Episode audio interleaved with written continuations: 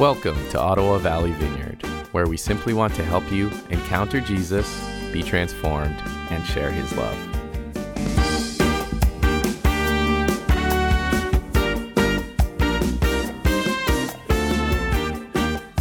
Uh, so we're just launching into a series to take us up to the beginning of uh, Lent. Uh, so we've got a few weeks that we want to uh, cover off, just looking at the Old Testament. It's just something that we haven't done very much as a church, uh, preaching from the Old Testament uh, story. Um, it's uh, it, it's amazing, like the richness and the beauty and the wealth of. Uh, the stories that we have, even in just the book of Genesis, to sort of lead us up to the time of Christ and to understand the context in which the Jesus story is coming forward. All of the beautiful things that uh, throughout the story of Genesis, uh, Exodus, all of the uh, stuff through uh, the story of uh, the Israelites going into Canaan, the story of their life, uh, having kings, the story of their exile, the story of this nation is so vast and so broad and spans so many years uh, that if we just take a little bit of time even to look at it, we can begin to uh, look at the New Testament stories with just a little bit more um, understanding, a little bit more insight. So that's the heart of this: uh, to just take some snapshots, really, of some of the Old Testament stories as we as we approach Lent. Uh, what we're going to do today is we're going to look at the story of Abraham and look at how he was formed into this person that uh, is ultimately uh, now looking back through the lens of the New Testament and how Paul described him and how uh, he's described in the, in the book of Hebrews as a father of faith. And say, how did how does that connect? How does that work? How does that idea of faith that is so important to us in the New Testament, what did that mean in the Old Testament, and what does it have to say uh, to us about our journey. How was faith formed in the story of Abraham and in that person uh, in a way that informs our own journey? I just want to make a case for this, just so that you understand where that came from. Uh, that there is a purpose behind uh, the life of Abraham, that there's a purpose behind his journey of faith. And I want us to take us right there. It's where we're going to land at the end, but I want us to make sure we've got that on the front end. It says this uh, in Genesis chapter 12, verses 2 to 3 I will make of you a great nation. so this is God speaking to Abraham. I should actually bring a little bit of background on Abraham. Essentially, he was just a nomadic herder who was living uh, around the Arabian Peninsula. Um, thousands of years ago.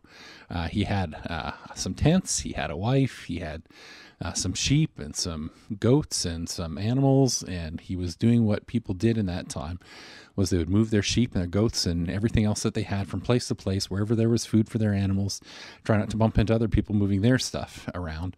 Uh, sort of not necessarily in the cities that were existing at the time, but out in the countryside, wandering about. And God was speaking uh, to this one almost seemingly random uh, herder.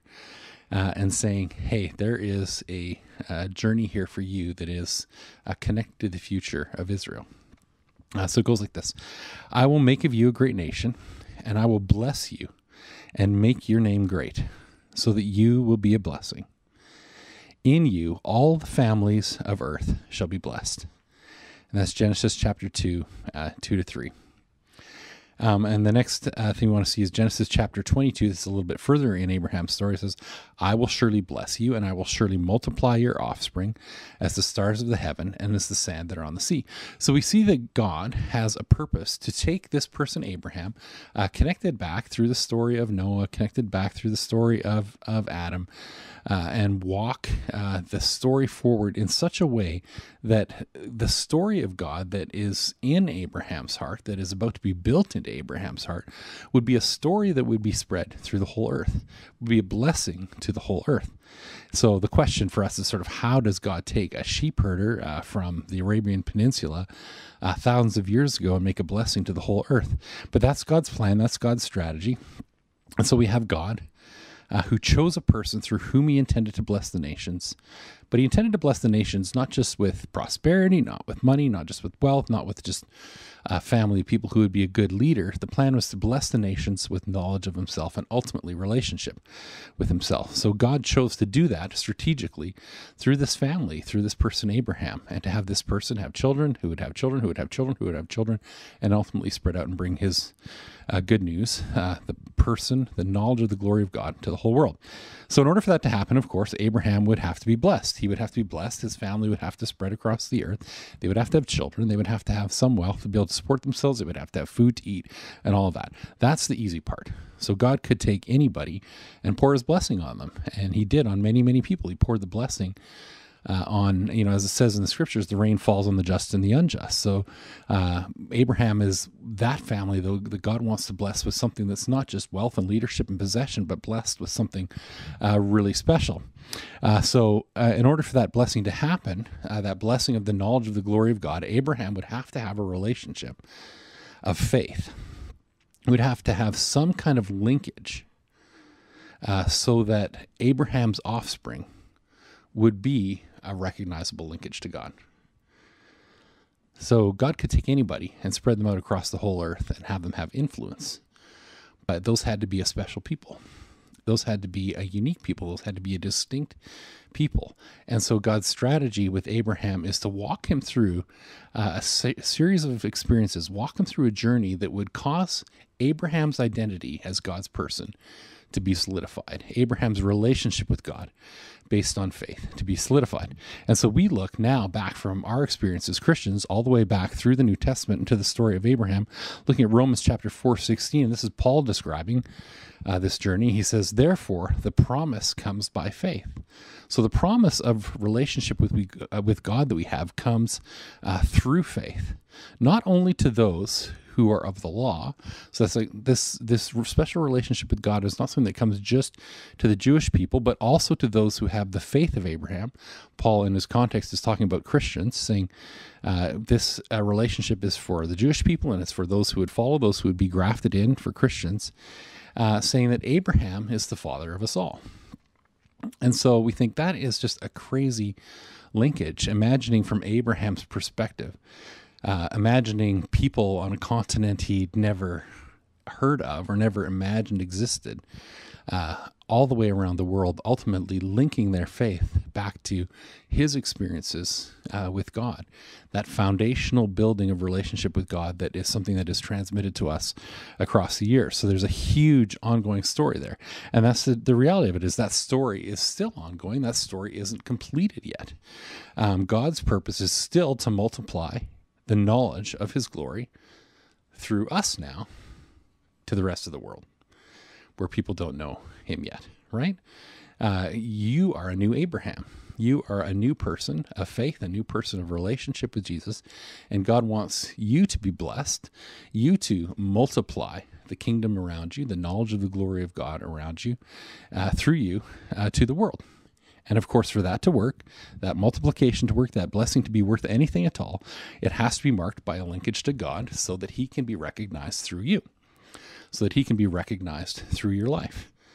Uh, he uh, wants to have that linkage with you, and that linkage is a relationship of faith.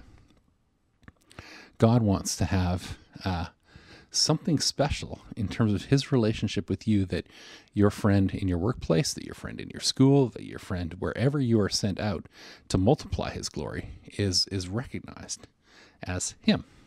So that's the challenge for us uh, to be a people who are recognizably God's people in the world. And what we see in the story of Abraham is that that recognition, that sign of recognition, is faith. Now, that uh, doesn't necessarily make sense of our understanding of what faith is because we have an understanding that faith is something that we feel. Faith is something that it's a vibe. Faith is something that is, uh, you know, sometimes I just feel like, man, I could just do anything and sometimes we feel like i can climb that mountain. I can i can take that hill. I can do whatever it is right? And we feel a sense of positivity and to feel a sense of confidence. And we feel like that is faith. But faith is not a feeling. Faith is not like the force. Uh, faith is faith is a relationship that's based on trust Faith is a relationship with something that has proven itself to be trustworthy. That's what we're going to see in Abraham's life, and we're just going to begin to unpack that, uh, how that all works uh, in his story. And the only thing I'll add to that is, is that that relationship of faith building is something that we see all the way through uh, the Old Testament, mm-hmm. is that people go through a process of becoming people of faith. And we're going through that process as well. We're going to talk about that. Um, so the question is, how did that happen for Abraham? How did he become a person of faith. there's this repeating pattern in the scriptures um, and a repeating pattern in our own lives where God promises something. We fail at following that promise or going after it or walking in it. God is faithful in spite of our failure, and we grow in trust. That's the pattern. That's the pattern that we're going to see repeated over and over again in Abraham's life. That's the pattern that we're going to see in David's life. That's the pattern that we're going to see uh, in the life of, say, King Josiah. That's the pattern that we're going to see uh, in the life of Israel as a whole, the overarching story of the nation. Uh, and that's the pattern that we see in, uh, of course, your life and mine. God promises something, God shows us something, God gives us vision. Uh, we fail. We see that God is still faithful and we grow in trust. Uh, the only thing I want to say about that process where our failure is an important part of the journey is that it uh, doesn't have to always be our failure that we learn from. Um, I think very often when we look at the scriptures and we look at the, the failures of the people in the Bible and we uh, are in a place where we are really wanting to be authentic, we're really wanting to be transparent, we're really wanting to be honest about our, our failures, we sometimes can wallow in them, we sometimes can celebrate them in a way that isn't necessarily healthy. Uh, you know, you've heard people say uh, time and again, uh, you know what, to learn, you got to stumble. Uh, to uh, learn anything, you have to fail. Uh, you have to learn the hard way. Um, and I just want to say on, at the outset is we don't necessarily have to learn the hard way. Uh, we have this incredible passage uh, in Hebrews 12 that's talking about all the people in faith that sort of anchors it around this pivot point uh, in Hebrews 12, chapter 1, that says, Therefore, since we are surrounded by so great a cloud of witnesses, let us also lay aside every weight and sin which clings so closely, and let us run with endurance the race that is set before us. Uh, so we have a cloud of witnesses. We have Abraham's story. We have David's story. We have all of these stories of the Old Testament and stories of the New Testament we can look at and we can say, hey, I don't have to fail like Abraham failed. I can see the faithfulness of God in the stories. I can trust him we can take risks. Uh, but let's just look at this pattern in Abraham's life. Abraham and Sarah uh, go to Egypt. So this is near the beginning of Abraham's story as we pick it up.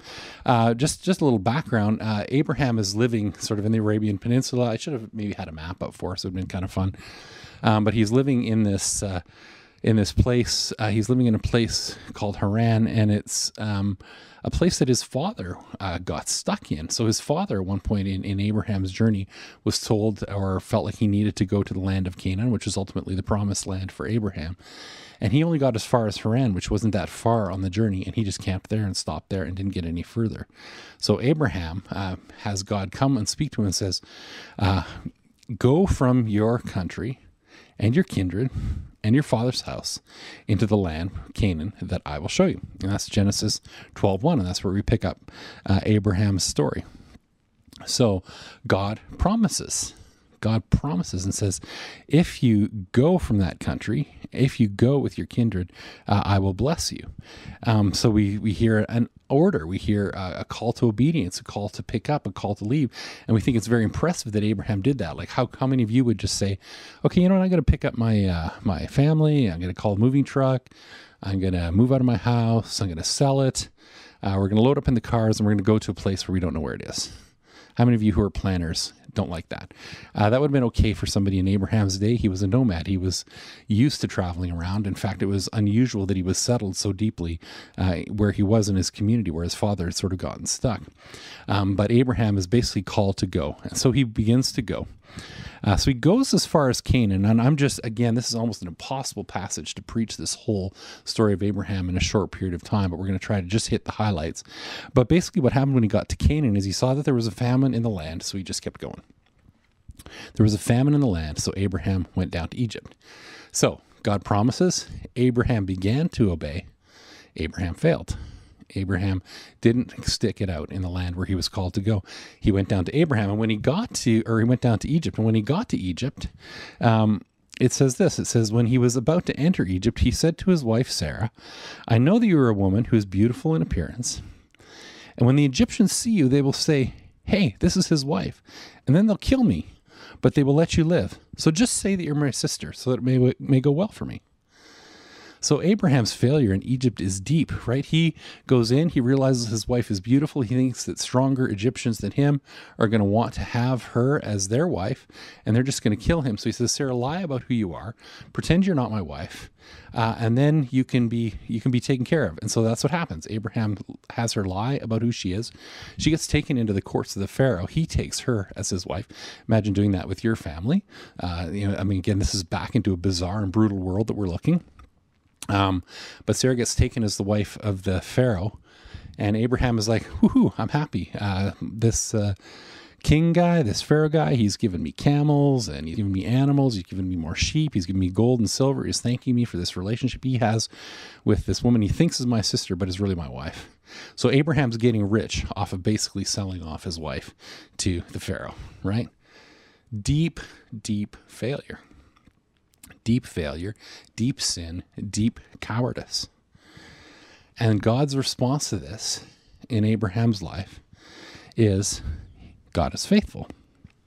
But the Lord afflicted Pharaoh and his house with greater plagues because of Sarah. So that doesn't sound like a nice thing for Pharaoh. And again, to unpack the suffering and plagues and all of that stuff in the Old Testament is it's a wild journey. Uh, but God afflicted Pharaoh and his house with great plagues because of Sarah, Abraham's wife. So Pharaoh called Abram and said, What is this that you've done to me? Now then, here is your wife. Take her and go.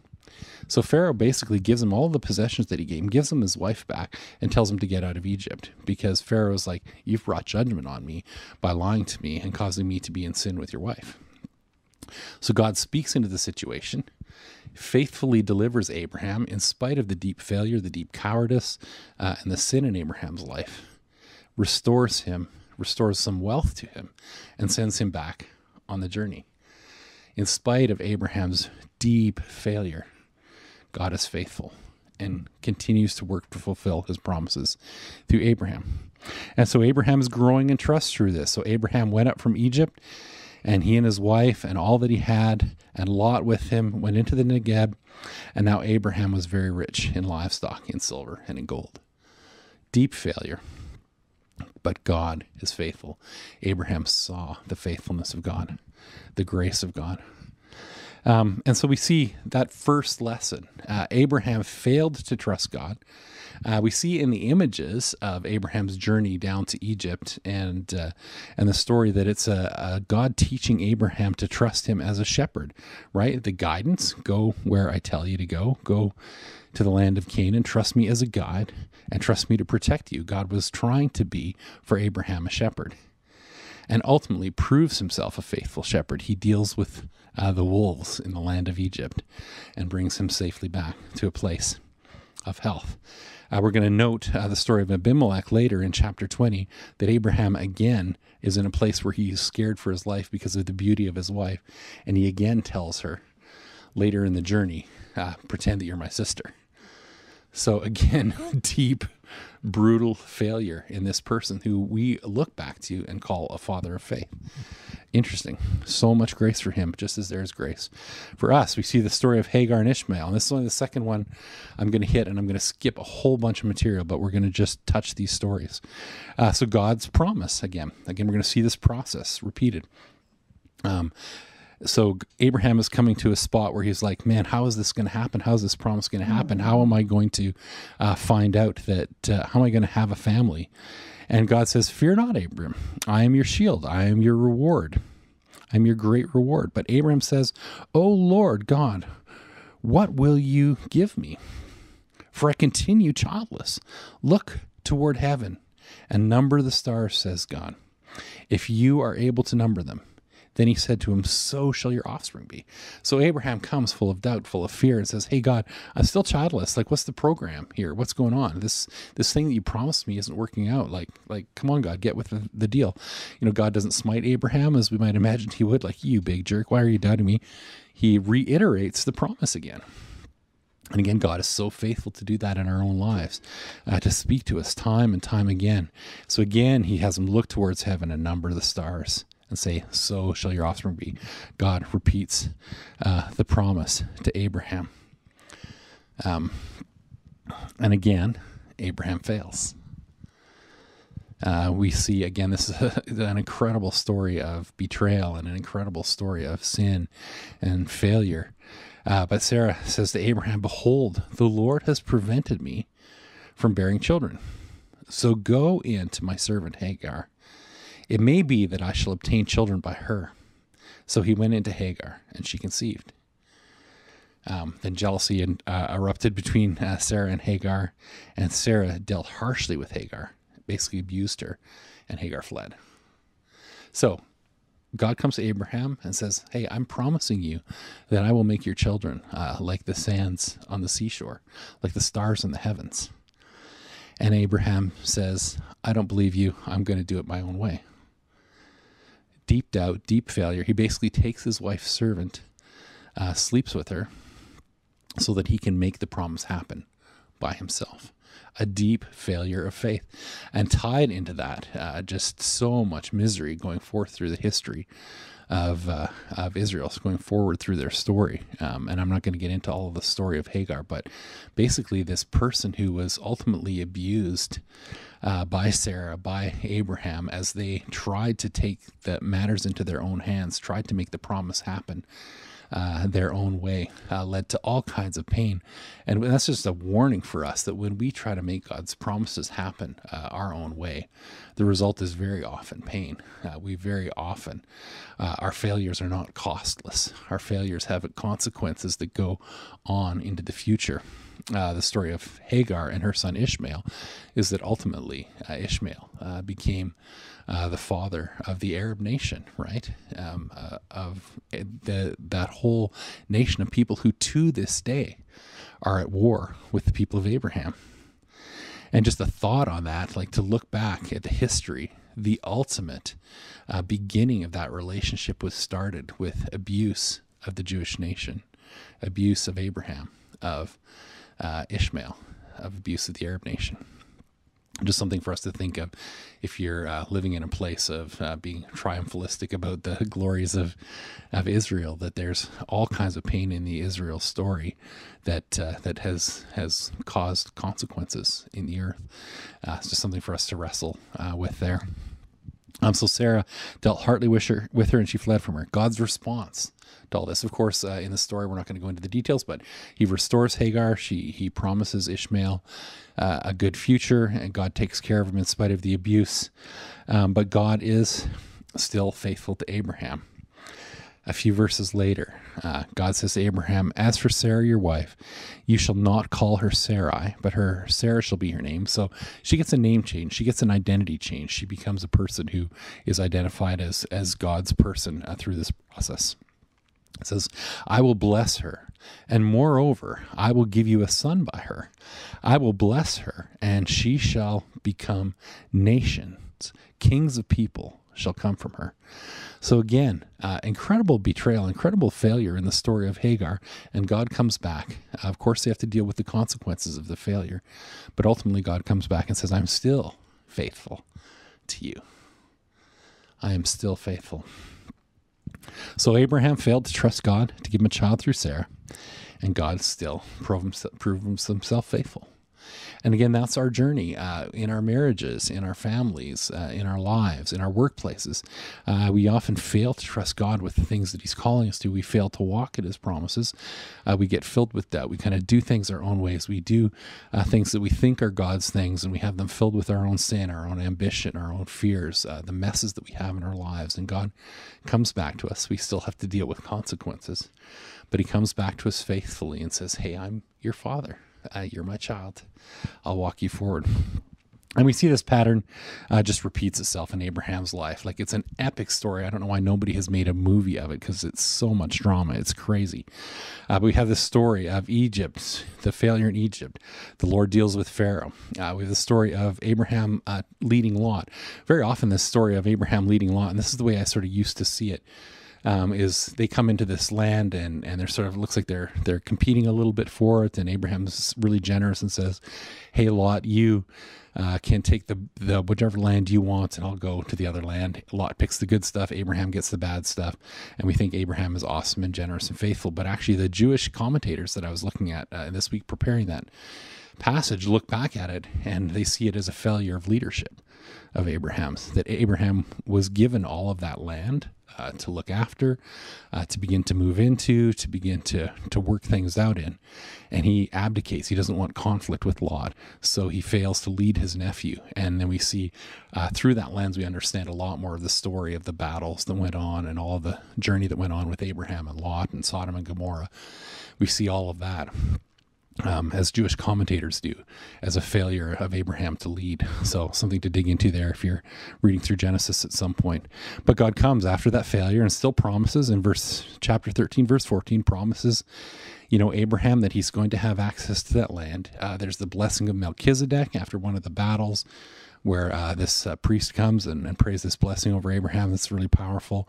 Then there's the failure of Hagar, uh, at which point God says, I'll make my covenant with you deeper and more obvious and more rich. And that's where we get uh, circumcision from. Again, I'm skipping over like crazy. Like, you're like, what the heck are you talking about? This is crazy, especially if you're new to Christianity, but you're going to have to read the whole story to get it.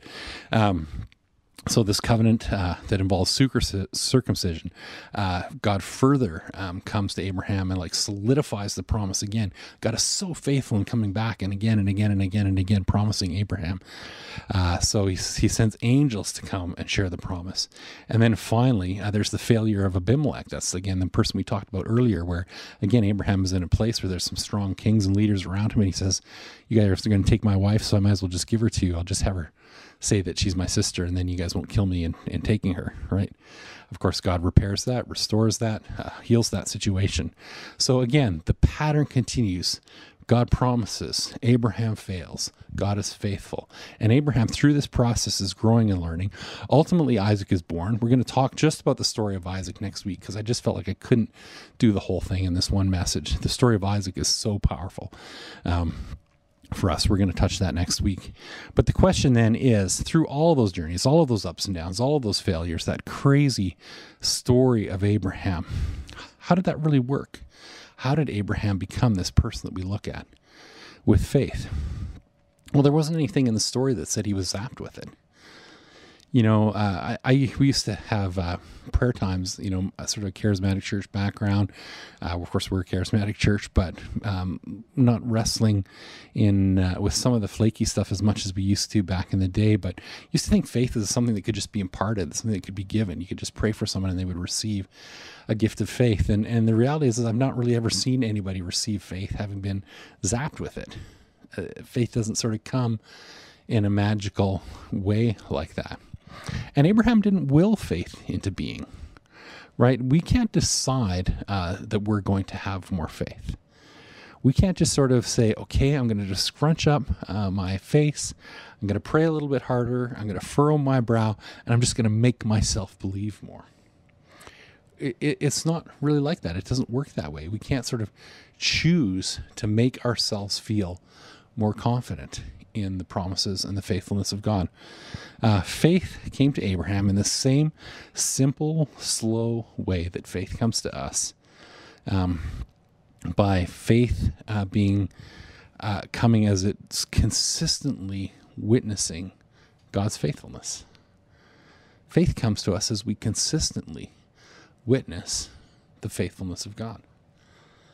Through our journey, through our failures, through our pain, uh, through um, uh, what we read, through uh, the stories of others. We witness God as a faithful person and we come to trust Him. We come to believe in Him. We come to lean on Him. So there are these three ways that faith is built. Uh, one we talked about at the very beginning. Uh, faith is built through the experience of others it's built through reading the scriptures. It's through through reading uh, the story of Abraham, uh, seeing his failures and seeing the victories and seeing God's promises reiterated and God being faithful. Uh, we don't have to go as deep in sin to learn faith as Abraham did. Um, so we learn just through the story of believers and spend time around believers who are more mature than you. Spend time around people who have faith stories to tell, tor- stories of God's uh, moving in their lives, stories of miracles, stories of God transforming their marriages, of God transforming their life. Spend time with believers who have learned that God is faithful. Um, the second way we learn faith is, of course, the way Abraham did uh, by just simply accepting grace after we fail We fail time and time and time again, and God lifts us up, picks us up, dusts us off, and walks us forward in the journey of faithfulness. And uh, the second, or the third rather, is seeing fruit uh, after we've been obedient. And we don't see as much of that in Abraham's life uh, as we would like in the early parts of it because he's uh, he's in in such brutal condition. Um, but the story uh, for you and me, the story that we really want to live out, is a story of taking risks for God and for His kingdom. We want to be people who uh, believe that God is in us, believe that God wants to multiply His glory and the knowledge of His glory to the earth. And in order for us to do that, in order for us to become people who walk in faith, we have to take the risks. We have to believe when he says to us, when he whispers into your heart, open up your mouth and share the gospel, share the story of Jesus, uh, share, invite that person to church. We have to open our mouths and take the risk, the step of faith, and then see that it bears fruit uh, to grow in our faith. Uh, for the early Christians, uh, sometimes that step of faith uh, led them as far as martyrdom, led them to uh, brutal places where they went into deep oppression themselves in order to bring forth God's glory throughout the whole earth. So it's the faith to go wherever God is calling you to go, whatever difficulty He's calling you to go, whatever challenge He's calling you to go. Uh, like Abraham, uh, to go to a land I will show you. Where is the land that God is showing you? Where's the promise? Maybe the promise is uh, that you're going to have a, a, stronger marriage. Maybe the promise is, is that uh, God is going to uh, touch your relationships. But maybe that step of faith for you is saying, yeah, man, I could risk uh, seeing a counselor. I could risk um, uh, confessing my sin. I could risk uh, dealing with a sin pattern in my life that needs to be dealt with in order that I can have a better relationship with my family. I can follow God in that and then ultimately come to see his faithfulness. But I promise, wherever you're at in this journey, whatever failure you've had, whatever difficulty you've had, whatever your challenges have been, God uh, wants to move you forward and show you and display his faithfulness so that you can be a person of faith. Maybe you've never prayed for somebody who is sick before. Maybe you've never laid hands on, on the sick. I've laid hands on the sick so many times and seen nothing, and so many times and seen miracles. But maybe the step of faith for you is to pray for somebody who's sick for the very first time, to lay your hands on them and say, God, come, Lord Jesus, I'm willing to take this risk. I'm willing to put myself out there. I'm willing to exercise a spiritual gift that I've been afraid to exercise before. But you take a risk and see that God is faithful. Faith comes one risk at a time. Uh, Gary Best used to use this illustration uh, all of the time uh, when he was teaching about faith. Uh, he would say, Imagine that God has you standing beside a swimming pool. Now, imagine that pool isn't filled with water. In these images, the pools are nicely filled with water. But imagine that pool isn't filled with water. You're standing on the edge of the pool, and God says to you, If you jump in, I'll fill the pool. If you jump in, I'll fill the pool and you know what that feels like as a kid. You're you're imagining like I'm gonna fall, I'm gonna hit the tile at the bottom, I'm gonna crack my skull, I'm gonna die. I got my water wings here. I need something else. I need a trampoline. What I'm gonna do? We're trying to figure out how I'm gonna make this happen. But you finally get the courage. You finally believe God. You finally jump into the pool, and God fills it with water. And imagine the elation, the joy that you feel when you see the faithfulness you see that that is filled with water. It's a splash. It's fun. It's amazing. And you jump to the edge of the pool, and it's empty again, and God says, uh, "Why don't you try it again?" And the next time it's a little bit easier. And the next time it's a little bit easier. And you can stand on the edge of the pool and jump in and out of it uh, once you've learned the faithfulness of God at that level. Uh, so many times, many of us are at that place where in our faith we've plateaued. We're constantly jumping uh, off the edge of the pool and into the pool. God is faithfully filling it. God is doing the same miracles again in our lives. He's doing wonderful things. But I think what God is saying to you, if you're stagnant in your faith, or you're consistent in your faith, or you're bored even in your faith, I think what he would say to you as a little child standing on the edge of the pool is, well, there's the diving board over there. Why don't you take three steps up and try that? And all of a sudden, you're living your life on the edge of the diving board, God is whispering to you, if you jump in the pool, I'll fill it. But from five feet off the water, you're terrified again. Your knees are knocking, your palms are sweating, and you're wondering, how, how can I do this thing? And you jump and you learn and you grow because you've learned the faithfulness of God to you. And once you get comfortable with that, he says, let's try the diving board. Let's try the high board. And it goes on and it goes on and it goes on. But the journey of faith isn't meant to be stagnant, it's meant to be a journey um, of constantly, constantly allowing God to prove himself faithful to you more and more. And that's the grace. That's the grace that's extended to us. That's the grace that Paul is talking about. That's the grace of the journey of faith. You can't uh, wish yourself to have more faith. You can't wait till you have more faith. You can't will yourself to have more faith. You can't get zapped to have more faith. You have to take risks to get more faith. That's how it works. So, what's the risk that God is calling you to? What's the step of faith that God is calling you to? and maybe you'll fail, and maybe you'll stumble, and maybe it won't work. But you take the risk and trust that God is leading you, that God's promises are true, and that He's a good God, and that ultimately His purpose in all of that is to see that the knowledge of His glory is multiplied through the whole earth, just as it was through Abraham's we don't know when the Lord is returning. We don't know what that story uh, looks like going forward. But we do know that we live in a promise that says God wants more people to know Him, more people to love Him, more people to follow Him. And the kingdom is to be multiplied through us. And that only comes by faith. That only comes by growing our linkage to Him and our trust in Him. So take the risks. Uh, go for it, people of OVV. Jump.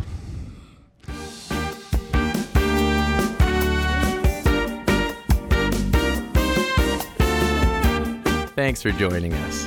To connect to the ministries of Ottawa Valley Vineyard, visit ovv.ca.